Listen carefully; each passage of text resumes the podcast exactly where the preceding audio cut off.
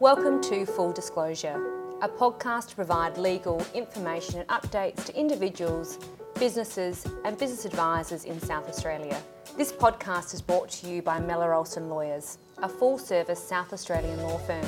The information, opinions and advice in this podcast are for general information only.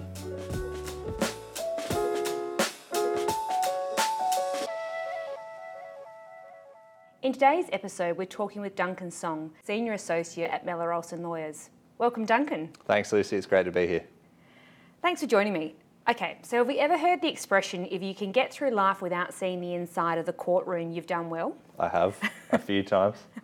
So I've got Duncan here today. As for many, the reality of being inside a courtroom is actually quite a daunting and not as glamorous as it might seem on TV experience.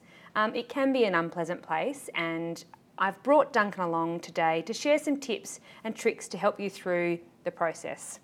Let's kick off, Duncan. Yeah, Lucy, it's an interesting one because it seems to some people that it is like TV, but litigation and being in court is actually a bit more like being inside a dark tunnel that you can't see where you're going and where it ends, and there's no end in sight. Or in some cases, a bit like a haunted house where you're walking through and things are getting ready to jump out at you from all around. So hopefully by being here today, I can help try and shed some light, shine some light in that tunnel and make it a little bit easier for people to navigate if they find themselves in those situations. Okay, so for my sort of inexperienced situation, we call it litigation, but is that essentially being sued? Yeah, that's it in a nutshell. It's a fancy word to say being sued, yeah. Okay, so where do we start? Well, look, it's one that, you know, people often try and avoid these situations, try and avoid winding up in litigation, but it is something that we have to deal with in life. You know, people do have disputes. So it's handy to know, I guess, how to navigate that scenario. And I guess the most important tip I can give to start, and it's going to sound like shameless self-promotion, but it's really not, is to get legal advice and to do it very early in the process. Even if you intend on representing yourself, which is something that people are able to do, it's important to get that legal advice at a really early stage in the proceedings, because you want to avoid encountering issues that are easily avoidable that then can become quite serious down the track if you don't get it right to begin with. Okay, so if you get a solicitor involved, it can assist in what ways? So there's a number of things that it can do that can really help, and the best analogy I can give is to think of it as a train. So train runs on tracks. But you can sometimes have tracks that go in different directions, and based on which side of the tracks it's directing, the train will go in a different way. And by getting legal advice early, it makes sure that you're going on the right set of tracks in the right direction, and the train can keep on moving. So some of the things that getting legal advice early on can help with are identifying whether you have a particular basis for a claim that you might think you have, or making sure that if you're needing to defend a claim that you're able to do that because you have a firm basis to base your position on. A few other things it can do is it can help you be aware of where you're going to be particularly strong in your arguments and where you might be a little bit weaker, that you can just be aware of. You don't have to be concerned about, but just aware of. And the same for the other side as well, so that you know where their position is and where their strengths and weaknesses are. And then, as I said, making sure that for the rest of the litigation, whether you are being represented by a solicitor or not, you can have confidence that your train is heading in the right direction. Right. So we're going down this track we don't necessarily want to be on. Yep. You've sought advice and representation. Where do we go next? So one of the things that we encounter a lot is people seem to get the basics wrong. They make basic mistakes, and it's going to sound very self-evident, some of these things, but you'd be surprised the number of times we see them. So it's really important that people do get the basics right. What are the basics? So, well, there's a few, and the most common one when you're finding yourself at the beginning of this process is making sure that the party that you're bringing a claim against is the correct party. And that might sound very self-evident, but it is something that we see that is an issue that arises fairly regularly. And the most common example I can give is people mistaking business names for entities. So a business name isn't actually a legal entity. It has no legal structure to it. It's just the name under which a legal entity operates. So, for example, you might operate a florist called Flowers by Lucy.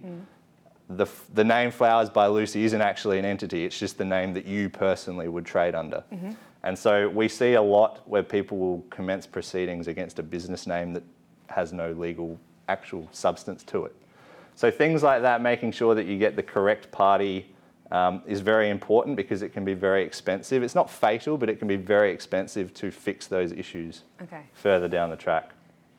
One of the other things we see a lot, and this is usually in larger litigation, is where people can mistake different companies. So you might have, to take the same example, you might have Flowers by Lucy Australia Proprietary Limited as your company name, but you might have a second company called Flowers by Lucy South Australia Proprietary Limited, which is a separate entity altogether. You might be part of the same overall structure.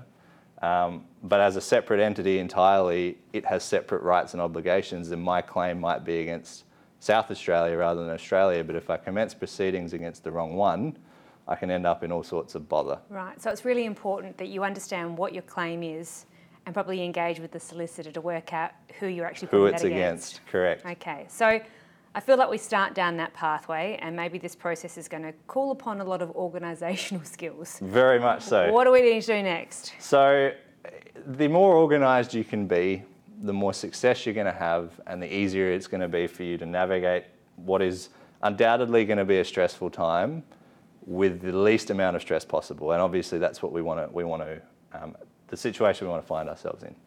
So the more organised you can be, the better. The other advantage to being organised is that if you are dealing with lawyers, I guarantee you that it will cost you less because they will spend less time trying to figure out exactly what it is that the situation you found yourself in and what you'd like to get out of it. So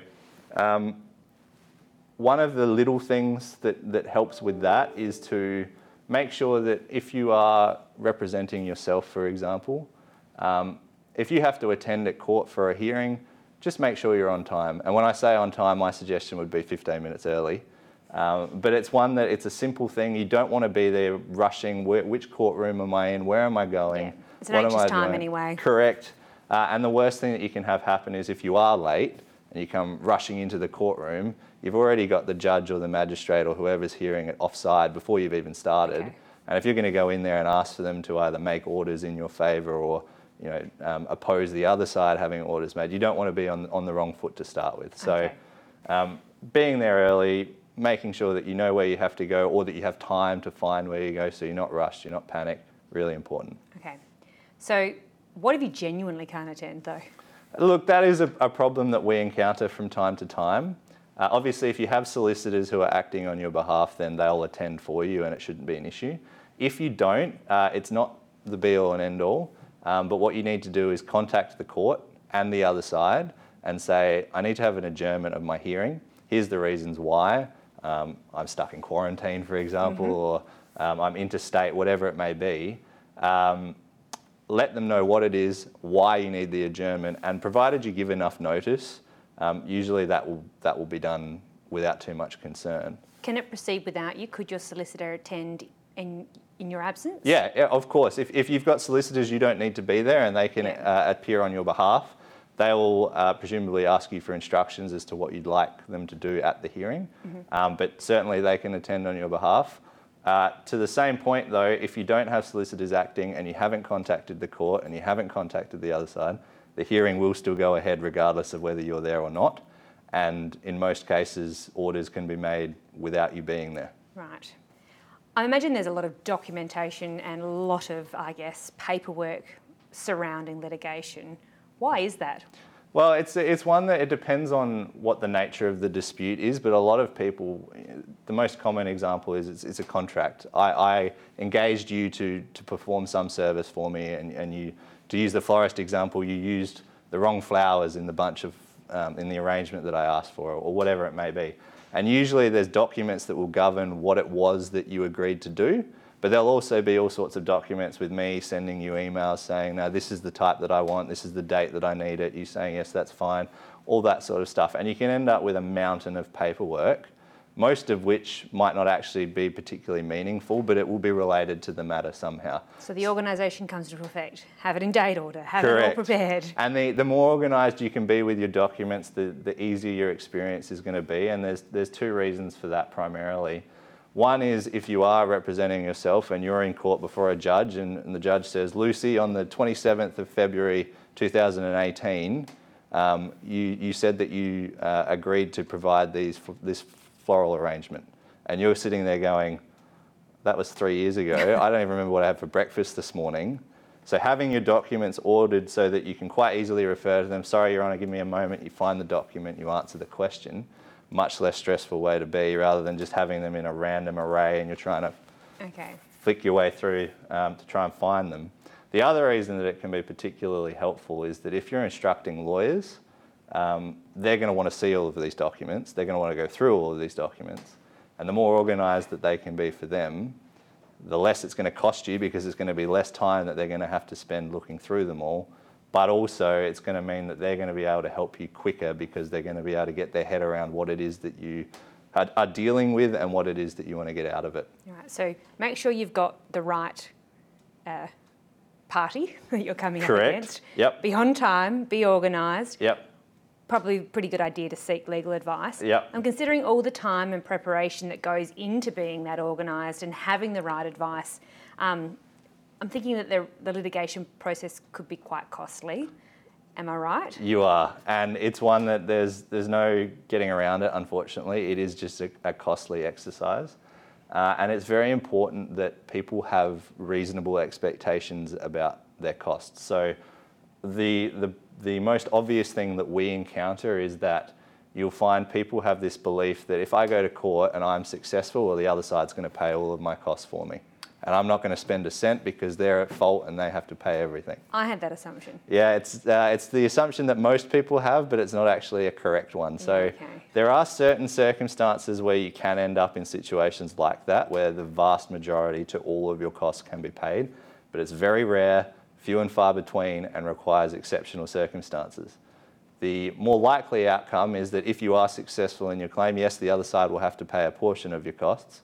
But as a rule of thumb, it works out to be about half to three-quarters of the cost you actually end up paying. So even if you're wholly successful, you need to have a reasonable expectation that you are going to incur some fees in either taking action against somebody else or defending an action that's brought against you. Okay.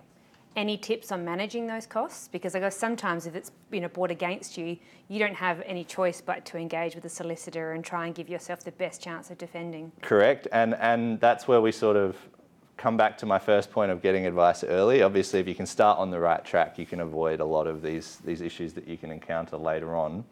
But there are a few other ways that you can try and minimise your costs. So again, being more organised will help with that. You'll incur less costs that way. The other thing is to make sure that when you engage with your solicitors, you give clear instructions.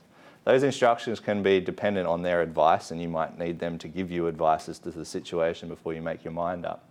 But if you can make sure that once you've had that information and you've made your mind up, your instructions are clear and they don't flip-flop or change or go backwards on what we've already agreed, you'll minimise a lot of cost that way, because the solicitors will be able to just go forth and conquer with whatever instructions you've given them. And one other important thing in terms of cost is to try and always keep a handle on where you're at in terms of how much you've incurred to date, how much next steps in the process might cost, and your solicitor will answer these questions for you and give you an idea of where that's at. But that can then avoid the risk of staying in the dark, getting to the end of proceedings and being lumped with a massive bill that you weren't expecting. Those surprises. Manage it ongoing. So Correct. Be aware that every phone call probably and every consultation is adding up. And we see that quite often as well, where you'll get somebody sends you an email, and then they'll call you and say, oh, did you read my email? It's, yeah, I did read your email, and I'm going to charge you for the time of reading your email and now the phone call to talk about it. Be efficient. Be efficient. Exactly right. Right. What else helps the litigation process run more smoothly? And can you give us maybe an example of that? One of the things that we see a lot is that people get locked into positions of, Lucy, you're my opponent, so everything you say is wrong, and I'm going to disagree with absolutely everything you say and do because you're my opponent, you're on the other side. And that's really unhelpful generally. You're better off staying open-minded and trying to narrow down the areas of dispute into what the core issues actually are. So you don't want to be in a situation where you're in a courtroom arguing before a judge that the sky is green because Lucy said the sky is blue, and Lucy can't be right because then the judge might think she's right about everything. I can imagine that'd be difficult though, because you're generally up against somebody that you are, suddenly having very different views on. So correct. You just want to go at it. Exactly right. And you need to try and pick and choose your moments of, well, okay, the sky is obviously blue. I don't get any benefit out of trying to prove that it's green. I want to be seen by the court as being reasonable and going, yep, I accept the sky is blue, but when we're arguing about what sort of flowers by Lucy were going to provide me, yep. No, I'm steadfast on that, saying, nope, this is the position. And the court looks at that more favourably than you trying to just prove the other side wrong all the time. So cooperation is favourable. It really is, and it can even be more beneficial in terms of getting you an outcome that you want. So one thing that we always suggest to people is to maintain an open mind in terms of trying to resolve proceedings, to resolve disputes. And you can do that at any stage. We've had matters that have gone all the way to trial, been heard by a judge, the judge has gone away to write their judgment, and then it's settled. I'd probably advise you did that earlier in the process to avoid all those costs, but you can settle your dispute at any time, and it's something that you should always keep an open mind to be willing to do that. One of the major reasons, obviously, is the cost side of things. If you can settle it earlier, you avoid having to run the matter to trial, which is the most expensive part of litigation. But the other thing that people don't realise is that by agreeing a settlement with the other side, you actually get control over the terms on which you're settling. You're not going to present your case to the judge and then the judge decides what goes and you don't get a say. You can actually say, well, I want this, this, this, and this as part of our resolution, and provided the other side agree to that, then that's what will happen.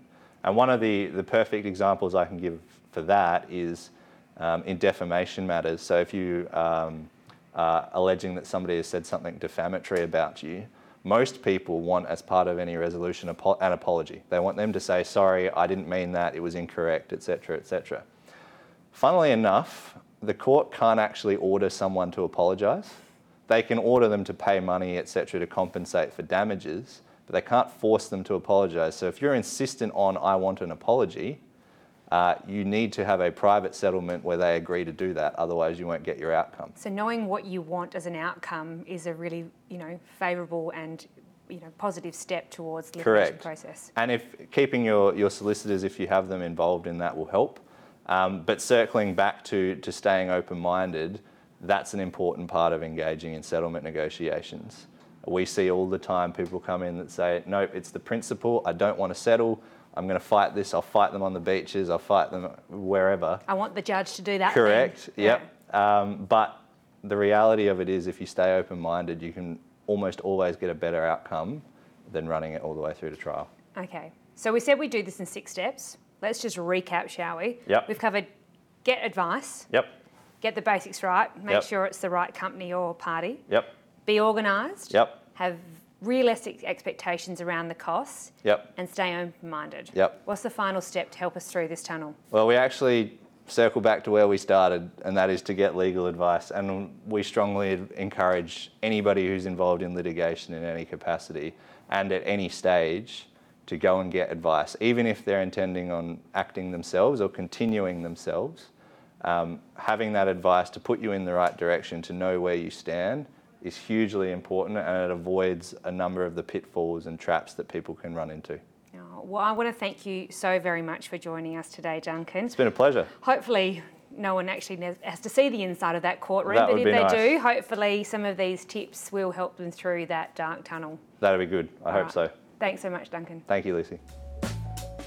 The information in this podcast is general in nature. For podcast terms and conditions, for more information on Duncan, litigation or Mellor Olsson Lawyers, please visit molawyers.com.au.